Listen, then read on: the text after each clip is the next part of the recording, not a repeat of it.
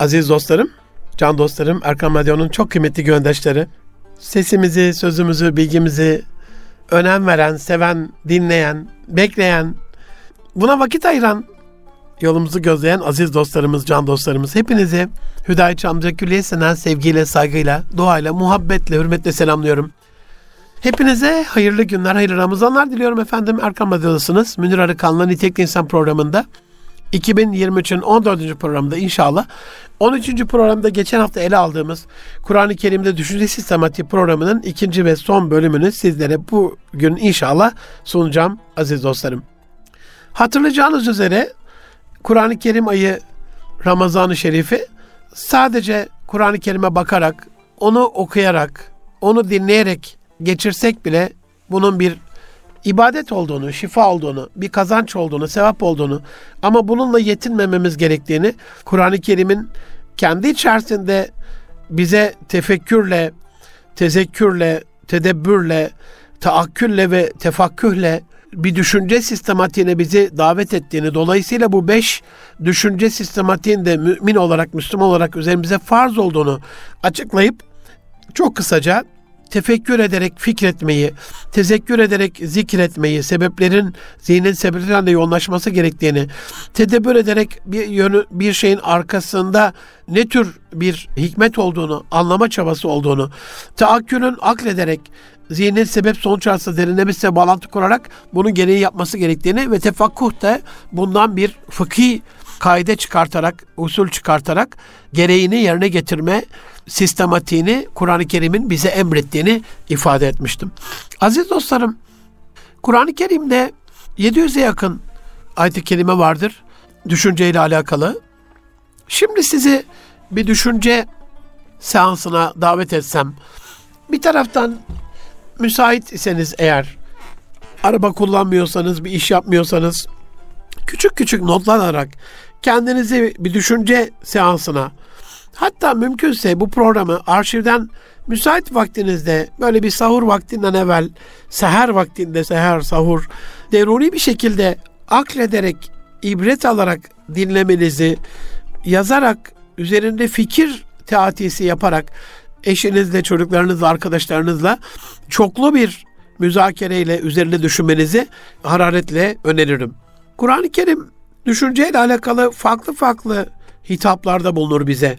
Yani Allah'ımız Hak Teala Hazretleri Kur'an-ı Kerim'de düşünceyle ilgili bize farklı farklı uyarılarda bulunur, hitapta bulunur, hitap eder. Temiz akıl sahiplerinden başkası öğüt alıp düşünmezler. Şimdi kim öğüt alır? E, kim öğüt almalıdır? Ben bu ayet-i kerimeden yola çıkarak size bazı sorular sorup düşünmenizi istirham ediyorum. Hani bir düşünce seansı olsun dedik ya. Akıl sahipleri kimdir? Temiz akıl sahipleri kimdir? Aklın temiz olması nedir? Hani Soğuk Savaş yıllarında Amerikalılar ve Ruslar birbirlerini brainwashing dediğimiz beyin yıkamayla, brain manipulation dediğimiz beyni manipüle etmekle suçladılar. Hatta 28 Şubat döneminde Hasan Mezarcı gibi akli melekelerini yitiren birçok gönül dostumuz o dönemde ağır elektrikli işkenceye maruz kalıp ağır kimyasallar verilerek onlara işkence ettikleri için akli melekelerini kaybetti diye basında bu çok çokça yer aldı. Dolayısıyla acaba bir anne ve baba olarak acaba bir şirket patronu olarak acaba bir sivil toplum kuruluşunun lideri ve önderi olarak sahip olduğunuz ya da yönettiğiniz şirket kurum içerisinde ya da yaşadığınız aile ortamı içerisinde bir akıl temizliği vesilesi olabilir mi Ramazan? Ya da çocuklarınızı, çalışanlarınızın aklını nasıl temiz tutabilirsiniz? Aklın kirlenmesi ne demek? Bu kavramlar içerisinde bir düşünce seansına sizi davet ediyorum. Herhalde eğer hani mide zehirlenmişse insanlar yediklerinden dolayı gıda zehirlenmesi varsa ya da belli ilaçlar içip intihar etmişlerse yapılan ilk şey ne oluyor? Mide yıkanıyor. Yani mide o içerideki zararlı şeylerden, unsurlardan arındırılıyor. Sonra da eğer kana karışmışsa kanın temizlenmesiyle alakalı bir sistematik yapılıyor. Rabbimiz Hak Teala böbreklerimizi süzme göreviyle, kanı süzme göreviyle görevlendirmiş. Allah'ın bu Ramazan hürmetine acil şifalar lütfeylesin bütün diyaliz hastalarına. Çok acılı, çok böyle zahmetli bir iş. O büyük büyük devasa cihazların o küçücük iki tane yumruk büyüklüğündeki böbreğin görevini yapamadığı durumda damarlar bağlanıp nasıl o zahmetli bir şekilde kanı süzdüğünü en yakın onlar biliyordur. Onların refakatçileri biliyordur. Rabbim hepsine Ramazan hürmetine Şafi ismini tecelli eyleyip şifaya beylesin inşallah. Dolayısıyla aynen öyle. Demek ki mideye zararlı bir besin girdiğinde zararlı bir gıda girdiğinde, bozuk bir gıda girdiğinde, zehirli bir madde girdiğinde onu yıkıyoruz. Bağırsaklara böyle bir şey girdiğinde lağman yaparak onu yıkıyoruz, temizliyoruz. Kana böyle bir şey girdiğinde serum takarak kanın temizlenmesini sağlamaya çalışıyoruz. Çok meşhurdur Anadolu'da. Hani ne yapılır?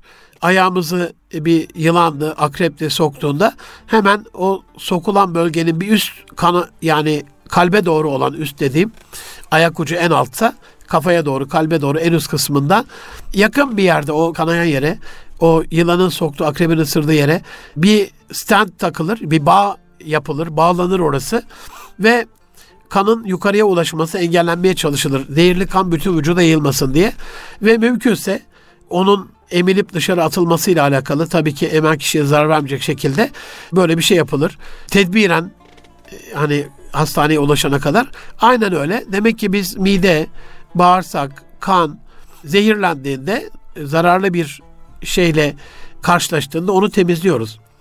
Bir geçenlerde güzel kelamı kiberde bir cümle görmüştüm. Mide diyor beyinden daha akıllıdır ve beyin maalesef en aptal organımızdır. Mide çünkü diyor mide ona zararlı bir besin girdiğinde bozularak tepki verir buna. Beni bu zararlı besinle niye dolduruyorsun diye bunu kusar. Ama beyin ne kadar zararlı bilgi verirsen ver onun zarar olduğunu anlayamaz. İşte tam burada aklın temiz tutulmasıyla alakalı anne babaların, yöneticilerin, kanaat önderlerinin, ilim sahiplerinin büyük bir vazifesi vardır aziz dostlarım. Yine de düşünmeyecek misiniz diyor Rabbimiz. Dolayısıyla aklımıza gelen her an gördüğümüz her Rabbimizin eseri karşısında hayrete düşerek onun derununu tefekkür etmekle emrolunmuşuz. Yine de öğüt alıp düşünmeyecek misiniz diyor. Yani burada demin düşünmeyecek misiniz diye direkt düşünceyi emrediyordu. Bizi düşünceye davet ediyordu. Öğüt alıp düşünmek ise düşünmeyi öğüt almaya bağlıyor. Yani tek başına olan bir ibadet değil buradan anladığımız kadarıyla. Öğüt almak öğüt herhalde durduk yerde kendi kendimize öğüt alamayız değil mi? Gidip öğüt veren bir nasihatçıdan, bir ilim erbabından bir tavsiye almak, bir vaaz nasihat dinlemek. Dolayısıyla burada düşüncenin birden daha fazla çoklu bir eylem olduğunu da görüyoruz. Aldığımız bir öğüt üzerine düşünme, aldığımız bir tavsiye üzerine düşünme daha deruni bir tefekküre bizi sevk edecektir. Aziz dostlarım, can dostlarım, düşüncenin Kur'an-ı Kerim'de birçok yerde çoğul olarak emredilen bir kavram olduğunu şu ayet-i kerime biraz daha güzel açıklıyor bize. Öğüt alıp düşünmesini bilen bir topluluk için ayetleri böyle birer birer açıkladık. Yani demek ki hani bir Kur'an-ı Kerim'in verdiği bilgiye göre düşünün. Hz. Süleyman Aleyhisselam'ın Hütüt kuşu Yemen'de sana da güneşe tapan bir kavim bulduğunda Belkıs, Hazreti Belkıs'ın o dönem daha tabi Müslüman değil ama daha sonra Müslüman oluyor radıyallahu anh'ın e, toplumunu bulduğunda gelip onu Hazreti Süleyman'a haber verdiğinde e, ve Hazreti Süleyman Aleyhisselam ona bir mektup gönderdiğinde e, hemen açıp o mektup üzerine tefekkür ediyorlar değil mi? Topluca düşünüyorlar. İşte buna Batılılar biraz brainstorming diyorlar. Biraz arama konferansı gibi hani beyin fırtınası diyorlar. Arama konferansı diyorlar. E, düşünce seansı diyorlar.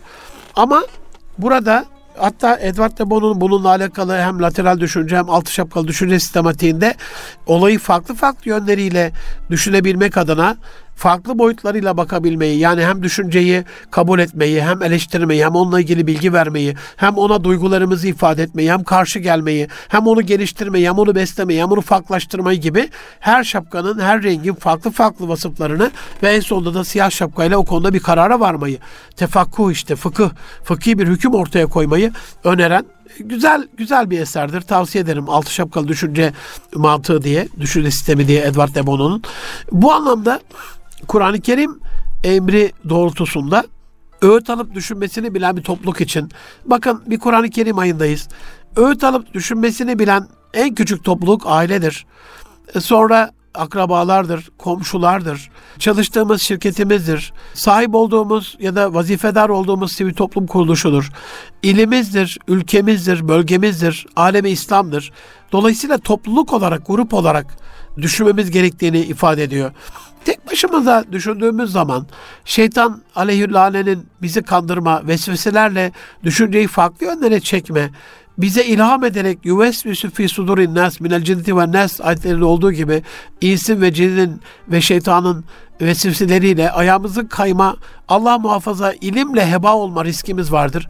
Bunun yakın tarihimizde çok örnekleri vardır önceleri müftü olup sonra ateizmin bayraklarını yapmış nice kafir insanlar gördü bu ülke.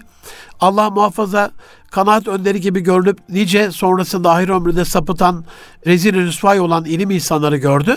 Yani Allah bizi ilmimizle saptırmasın diye grup olarak, topluluk olarak hani her zaman söylerim Hazreti Adem peygambere, Adem babamıza atfedilen bir cümle var. Çok hoşuma gider. Hiç meleklere sorsaydım, danışsaydım o elmayı, o e, yasak meyveyi yer miydim diye. Aynen öyle. Biz de tek başımıza düşündüğümüzde Allah muhafaza yanlış bir çıkarımda bulunmaktan Allah'a sığınarak bir toplulukla bir grup halinde düşünmemiz bizi çok daha güzel yerlere götürecektir. Hiç düşünmez misiniz diye buyuruyor Rabbimiz. E, artık öğüt alıp düşünmez misiniz diye buyuruyor.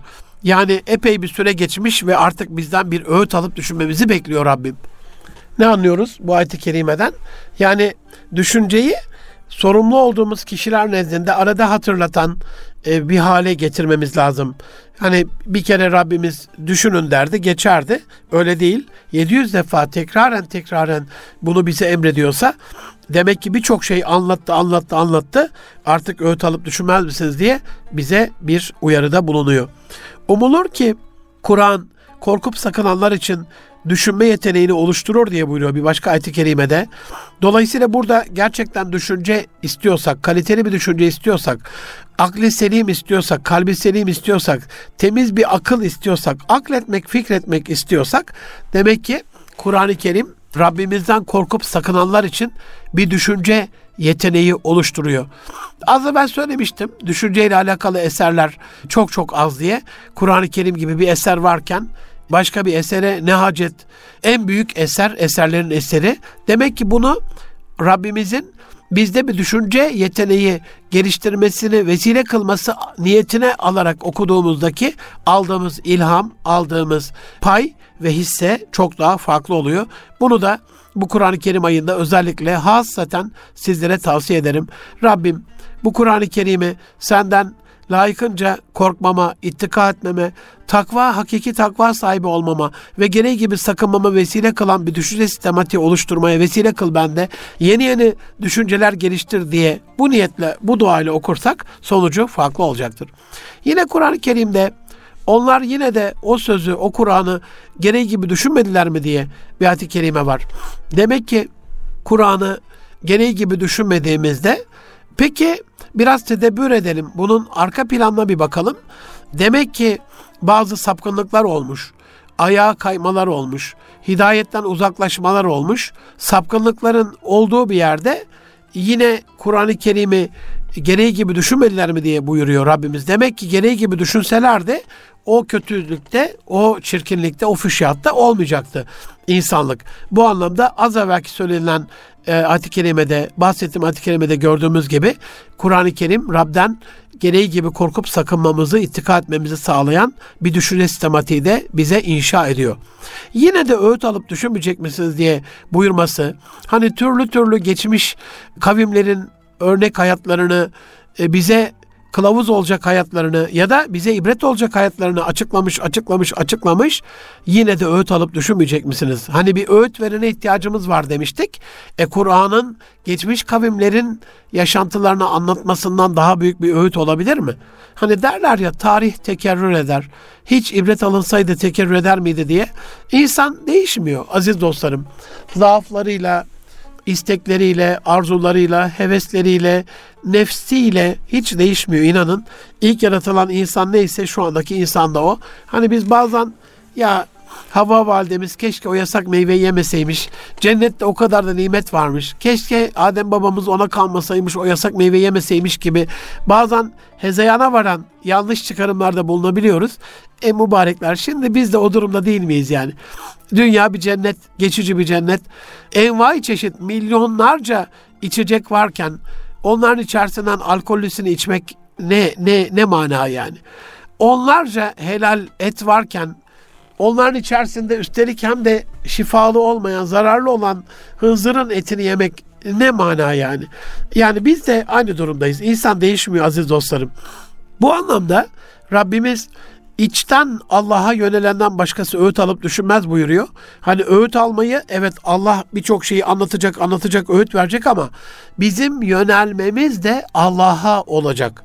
Ne olursunuz burayı kaçırmayın hani Mevlana Hazretleri sen yola çık yol görünür diyor ya. Aynen öyle. Biz yönümüzü Allah'a yöneltmiş vaziyette ona tam manasıyla yönelmiş vaziyette, onun sırat-ı müstakim üzerinde yürümüş vaziyette, ondan e, ihsanını dilemiş vaziyette öğüt alma seansına başladığımızda Allah'ın lütfu, ihsanı, keremi bize inamı daha farklı ve bol oluyor. Fakat kendilerine kıyamet geldikten sonra öğüt alıp düşünmeleri onlara neyi sağlar diye bir de ileri teybi kaydı ileriye sararak, filmi ileriye sararak bir gelecek perspektifi çiziyor Rabbimiz. Yani şimdi mi ey Hızır diye Firavun'a hitap etmesi, Ementü bi Rabbi Musa ve Harun diyor ya ben de Musa ve Harun Rabbine inandım. Artık gırtlağına kadar boğulmuş suda can çekişiyor. Kızıldeniz'de o iş işten geçtikten sonra değil. Onun için geçen hafta söylediğim düşünce düşünce değil düşmeden düşünce tam da burada Kur'ani manada kıyametimiz geldikten sonra değil veya evrenin kıyameti olduktan sonra değil zaten Allah muhafaza iş işten geçtikten sonra e, hiçbir şey fayda vermeyecek. Nefes almaya ya da alınan nefesi vermeye izin vermeyecek bir ölüm halidir. A, andır yani bir andır. Salise salise tık dedi oldu o kadardır yani. Bu anlamda o vakit gelmeden evvel kapımız çalınmadan o son çağrıya hazırlıklı olmak çok daha anlamlı olsa gerek. Öyle olmasa Kur'an'ı iyiden iyiye düşünmezler miydi? diye bir tersine mukayeseyle hem geçmiş kavimlerin öyküleri anlatılıyor ve başlarına gelen bu kötülükten dolayı da onlar iyiden iyiye düşünmezler miydi? Demek ki düşünmemişler ve başlarına bu gelmiş.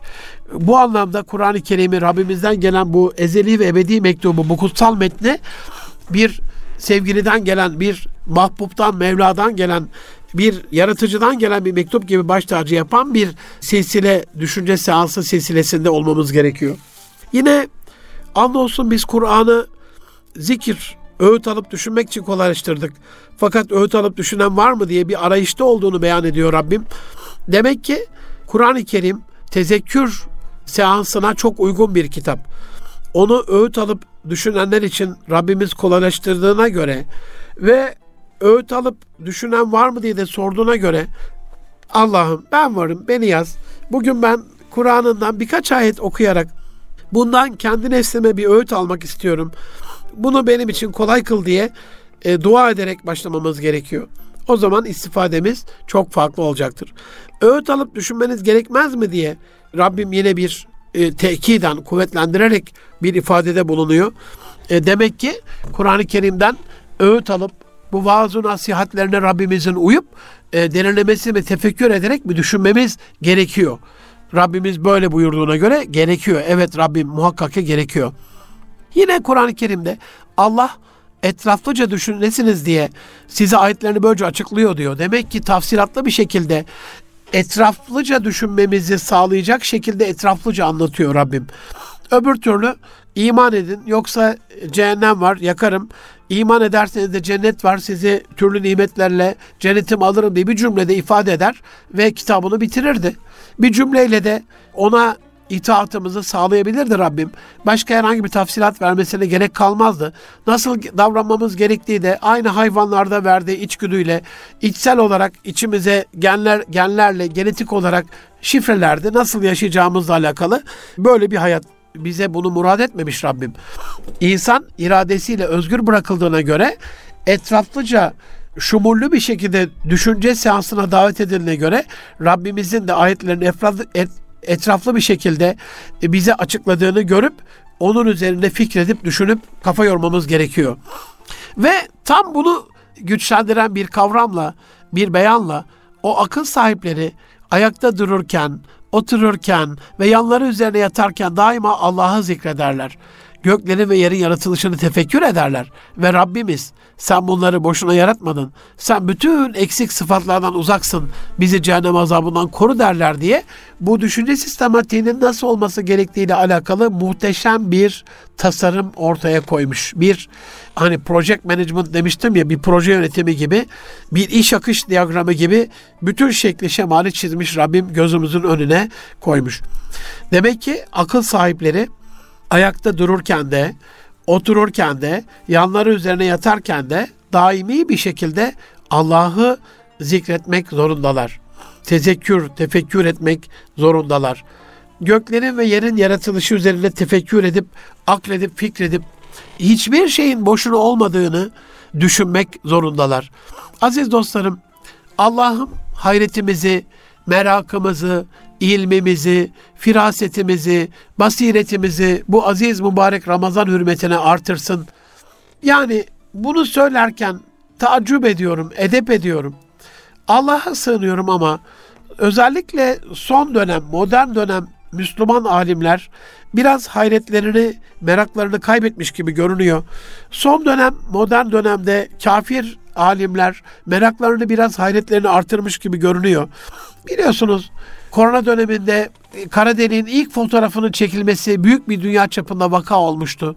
James Webb teleskopunun geçen sene dünya yörüngesinden çok uzak bir mekanda yörüngeye oturtulup oradan çok net fotoğraflar galaksilerin ötesinden milyonlarca milyarlarca ışık yılı ötelerden net fotoğraflar çekebilmesi büyük olay olmuştu. Yani sanki merakımız biraz azaldı, hayretimiz azaldı gibi. Tefekkür oturduğumuz yerde Allah'ım nasıl yarattın diye düşünerek değil, bir kara deliğin fotoğrafını çekerek, videosunu çekerek, bir galaksinin çarpışma, iki galaksinin birbiriyle buluşma, birbirine iç içe geçme anını ya da bir bulut suyu, bir nebulayı fotoğraflamakla alakalı yani bir rasat fercil basır altı rahmet futur emrine uyarak göz, gözümüzü göğe çevirip Allah'ın hikmetini yarattıklarındaki hikmeti, kerameti aklederek ol, olursa taçlandırılmış olur. Yoksa kuru kuruya oturduğumuz yerde bir kısır döngü olur bu. Bu anlamda Allah'ımızın bütün eksik sıfatlardan uzak olduğunu tesbihe bu ilim bu vesileyle de bir tefekkür sonucunda bu düşünce seansı bizi cehennem azabından korumaya da vesile olacaktır. Bu ayet-i kerimenin beyan ettiğine göre. Yine hiç düşünmüyor musunuz emri? Bir düşünce seansına bizi davet. Sen kendilerine bu kıssayı anlat. Belki üzerlerine üzerinde düşünürler, bunun üzerinde düşünürler diye buyurması da Rabbimizin Resulüne geçmiş kavimlerin kıssalarını anlattığında bunun üzerinde düşünerek az evvel anlattığım şekliyle bir tefekkür, tedebbür ve tefekkür seansı yaparak taakkül ederek, aklederek aa demek ki geçmiş kavimler şöyle şöyle şöyle yaptılar ve bunun sonucunda Allah muhafaza helak oldular. Demek ki biz de bunları yapmamamız lazımmış gibi bir akıl yürütmeyle bir sonuca varmak oluşabilir. Modern dünyada aziz dostlarım eğitimcilerin son geldiği nokta eğitimlerin kalıcı olması, etkisinin artmasıyla alakalı gamification dedikleri bir hikayeleştirme, storyteller, hikaye anlatıcılığı gibi bir kavrama evrildi olay. Yani 1, 2, 3, 4, 5 diye madde madde anlatmanın yanında evet bunlar elbette olacak ama olayı biraz hikayeleştirerek, kıssaları da anlatarak anlatmanın çok daha etkili bir yöntem olduğu ortaya çıktı. Rabbimiz Hak Teala bunu bilmiyor olabilir mi? İnsanın beynini yaratan, düşünce sistematiğini ortaya koyan, onun nasıl çalıştırılması gerektiğini ona nakşeden Allah anlattığı kıssalarla sanki şu anda modern bilimin 1400 sene sonra bulduğu ilmi gerçeği bize 1400 sene evvel göstermiş oluyor. Sanki değil elbette ve el halk öyle göstermiş oluyor. Onlar yıllardır aralarında yaşayan arkadaşları Muhammed'de en küçük bir delilik emaresi dahi olmadığını hiç düşünmediler mi diye buyuruyor. Yani burada da yani yıllarca 40 yaşına kadar sizin kendi aranızdaydı. Hani ona Muhammedül Emin demiştiniz. Hani ona Kabe'nin inşası esnasında Hacer-i taşını indirdiğinizde onu yerine koymayla alakalı ihtilafa düştüğünüzde başvurmuştunuz. Hani ona başınıza gelen bir olayla alakalı onu hakem seçerek, onu hakem tayin ederek gitmiştiniz. Onu aracı ve elçi tayin etmiştiniz. Ona kervanlarınızı güvenmiştiniz. Onu Muhammedül Emin olarak kabul etmiştiniz. Hani ne oldu da şimdi ona vahiy gelince onu yalanlıyorsunuz, ona deli diyorsunuz, büyücü diyorsunuz, sihirbaz diyorsunuz. Geçmişi bir düşünün, 40 yılı düşünün, onda bir delilik emaresi olmadığını görmüş olacaksınız diye yine bir düşünceye sevk ediyor. İşte sistemlice düşünüp ibret alacak kimseler için ayetleri böyle ayrıntılarıyla açıklıyoruz buyurması da Rabbimizin yani sadece yüzeysel açıklama değil bir düşünce sistematiği içerisinde olayları etraflıca açıklamanın ibret almayı kolaylaştırdığını Rabbim bu ayet-i kerimeyle ifade ediyor. Tabi bütün ayrıntılarıyla açıklandıktan sonra da ibret almadan yüz çevirmenin vebali de bu ölçüde çok daha ağır oluyor can dostlarım. Aziz dostlarım, doğrusu bütün bunlarda sistemli düşünebilen kimseler için nice deliller, alacak nice dersler vardır buyuruyor Rabbimiz. Demek ki düşüncenin kafaya göre değil, belli bir sistemle olması gerekiyor. Bu anlamda size bugün tavsiye ettiğim kitap inşallah bir düşünce sistematiği geliştirmenize vesile olacaktır. Edward de Bono'nun Altı Şapkalı Düşünce Sistematiği. Orada beyaz şapkayla başlanması gerektiğini, beyaz şapkanın bilgi e, şapkası olduğunu, konu hakkında bilgi sahibi değilsek düşünce geliştirmenin de çok mantıklı olmayacağını ortaya koyar mavi şapkanın bütün süreci yönettiğini, sarı şapkanın güneşin beslemesi gibi yeni fikirler geliştirdiğini, yeşil şapkanın inovatif farklı farklı gelen fikirleri ortaya koyduğunu, sarı şapkanın da bu gelen fikirleri beslediğini, kırmızı şapkanın duygularla ben buna karşı çıkıyorum deme bir, diyebilmeyi ortaya koyduğunu ve en sonunda siyah şapkayla da yargıcın hakimin siyah cübbesi gibi tokmağı vurarak bir karara varma gerektiğini ortaya koyar. Benim çok istifade ettiğim bir eserdir. Size de tavsiye ederim. Bu olabilir. Edward de Bono'nun dışında Michael Gelb'in bir kitabı var. Da Vinci gibi düşünmek diye. 7 adımlık bir sufumato ile başlayan bir düşünce sistematiği önerir o. Yani biraz tefekkür ederek, inzivaya çekilerek sanki itikafa benzer bir süreç anlatır orada Michael Gelb ve böyle yükseldiğimiz bir ortamda biraz deruni bir biraz da ilahi bir şeye vardığımızda manevi diyeyim manevi bir ruhaniyete kavuştuğumuzda düşüncenin daha kaliteli olacağını gibi eserler var. Ama buradan anladığımız sistemli bir düşünce geliştirmemiz gerekiyor. Bunun yazılı olması gerekiyor aziz dostlarım. Sistem yazmadan olmaz. Yazılmayan bir şey sistemli olmaz. Geliştirilebilmesi lazım. İki gün eşit geçen ziyandaysa dünkü düşündüğümüzden daha iyi bir düşünce ortaya koyabilmemiz lazım. İnovasyon da burada. Hani geliştirmek, daha ilerletmek, daha güzel, daha kaliteli bir hale getirmek daha önemli bir şey olsa gerek. Yine şüphesiz bunda sistemlice düşünebilen bir toplum için elbette tevhidi gösteren kesin bir delil vardır diye buyuruyor. Demin nice dersler vardı diyordu Rabbim. Şimdi kesin delil vardır diyor. Demek ki Allah'ın varlığının delili sistemlice düşünen bir toplumsak biz.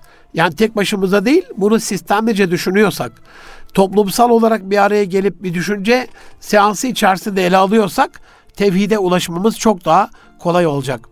Yine Rabbim ki Kur'an'ı indirdik ki kendilerine indirilen gerçekleri insanlara apacık bir şekilde anlatasın ve böylece onlar da Allah'ın ayetleri üzerinde sistemli bir şekilde düşünsünler. Bakın burada demek ki gerçekleri insanlara apacık bir şekilde anlatan bir nebi alimler peygamberlerin varisleri olduğuna göre peygamberlerden sonra gelen onların varisleri olan alimler bu anlatmaya devam edecekler. Böylece hedef kitlede Allah'ın ayetleri üzerinde sistemli bir şekilde düşünecekler. Kafaya göre düşünce olmaz. Ne olursunuz konu odaklı. Diyanet İşleri Başkanlığımızın bu konuda çok çok güzel eserleri var. Faydalanabilirsiniz aziz dostlarım. Yeni yeni tefsirler görüyorum. Konu odaklı açıklamalar yapan mealler görüyorum. Yani böyle kafaya göre takılmak, serbest çalışmak elbette her an için hangi ayeti okusak bize bir faydası olacaktır ama sistemli düşünmek çok daha farklı bir şeydir.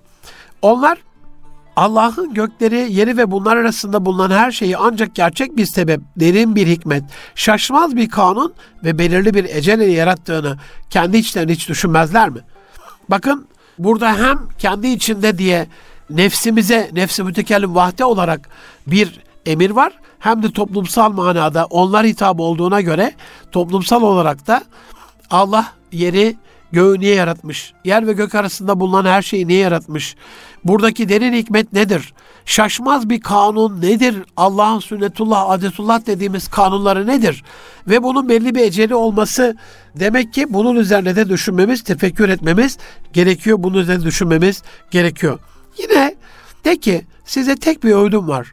Ya ikişer kişi halinde veya tek tek Allah için kalkıp şöyle bir kenara çekilin ve bütün ön yargılarınızdan sırarak samimi ve ciddi olarak düşünün. Burada da yani Kur'an'ı düşünce sistematiğinde evet tek başına düşünme var. ikişer ikişer var. Daha farklı, ikiden daha farklı var. Grup olarak var, aile olarak var.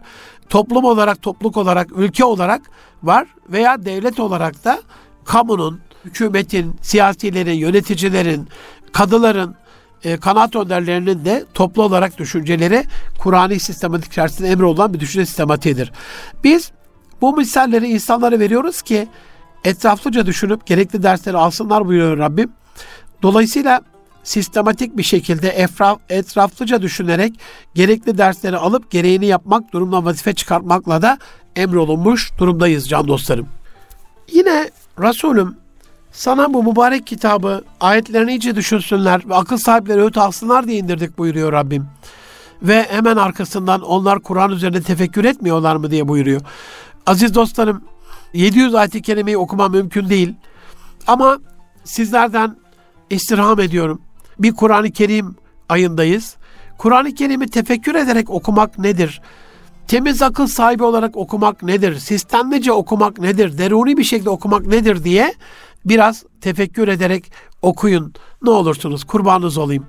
Resulullah sallallahu aleyhi ve sellem Kur'an-ı Kerim'i tefekkür ve tedebbür ile düşüne düşüne adeta yaşayarak okurlardı. Allah'ı tesbih etmekten bahseden ayetler okununca hemen durup Allah'ı Subhanallah diyerek tesbih ifadeleriyle tesbih ederdi. Dua ve niyaz ayetlerini okuyunca hemen o lafızlarla Allah'a dua ederlerdi. Allah'a sığınmaktan bahseden ifadeler gelince ayet-i kerimede hemen Allah'a sığınırlardı. Cehennemi zikri geçince ondan Allah'a sığınır. Müjde taşıyan ve cennetten bahseden ayetleri okuyunca Yüce Rabbimizden ellerini açarak onları isterdi. İşte Kur'an-ı Kerim'i okumak böyle olur. Benim bu Ramazan hürmetine programın sonunda bu iki seanslık Kur'an'ın tefekkürü, tezekkürü, tedebbürü, teakkülü ve tefekkühü anlamında sizden istirhamım, Diyanet İşleri Başkanlığımızdan da istirhamımdır. Unutulan bu sünnet-i seniyeyi tezelden ihya edecek bir kıraat inşallah başlatılır. Başlatsınlar ki biz okuyanlar da bu okunan şekli aşina olup onu uygulayabilelim. uygulayabilelim. Yani aziz dostlarım sizlerden unutulan bu sünnet-i seniyenin ihyası için Diyanet İşleri Başkanlığımıza ulaşmanızı, faks geçebilenler gücü nispetinde faks ile ve buna ön ayak olmanızı, işte e-mail yollayabilenler e-mail ile sosyal medyadan bu hususu paylaşmak isteyenler sosyal medya paylaşımları ile başkanlık görevleriyle temasa, teması olanlar, yarem arkadaş olanlar bizzat arayarak giderek bu hususun ihyası için Allah rızası için şu mübarek ay içerisinde bu hayra vesile olmanızı sizden istirham ediyorum. Rabbime bizden razı olsun. Unutmadan hani bunu yaparken idrak ve fehmimizi sağlamak adına önce ayet-i Türkçesi sonra Arapçası verilsin ki zihnimizde de iyice oturmuş olsun. Yani neyi öner önermiş oluyorum programın sonunda? Allah Resulü nasıl ki Kur'an-ı Kerim'i yaşayarak okurdu. Tesbih Allah'a tesbih etmekten bahseden ayet okununca durup Subhanallah derdi. Aynen Kur'an'ımız da kıraatinde hızlı hızlı okuma yerine orada hemen Subhanallah demeli. Dua ve niyaz ayetleri okununca o lafızlarla e, farklı bir ses tonuyla onun Kur'an-ı Kerim metni olmadığını, Allah Resulü'nün okuma yöntemi olduğunu o dualarla ifade etmeli. Allah'tan sığınma ayetlerinde Allah'a sığınmalı. Cehennem olunca ondan korkup Allah'a sığınıp cennet ayetlerinde cenneti ondan istemeli. Yani Kur'an-ı Kerim'i Resulullah Efendimiz sallallahu okuduğu şekliyle okutan bir kıraat da olmalı diye düşünüyorum. Resulullah Efendimiz Kur'an-ı Kerim'i üç günden az bir zamanda okuyup bitiren kişi onu hakkıyla anlayamaz. üzerinde hakkıyla tefekkür edemez buyuruyor.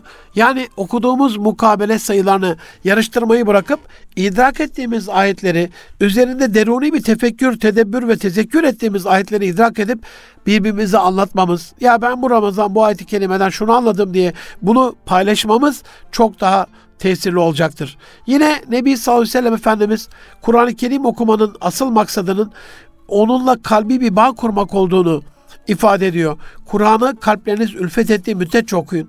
İhtilaf ettiğiniz zaman ise okumayı bırakın diyor. Yani kalbiniz Kur'an-ı Kerim'le ülfet ettiğinde istekli olduğunuz, arzulu olduğunuz, zihni toparladığınız, ona odaklandığınız, dikkatinizi toparladığınız, tefekkür ve tedebbürle okuyabildiğiniz müddetçe tilavete devam edin. Yoksa bırakın emri var diye algılıyorum bu hadis-i şeriften. Bunun içindir ki hiç unutmayalım Hazreti Ömer radıyallahu anh Efendimiz o adaletin yeryüzündeki kılıcı olan, tecellisi olan Ömerül Adil Bakara suresini 12 senede tamamladım buyuruyor.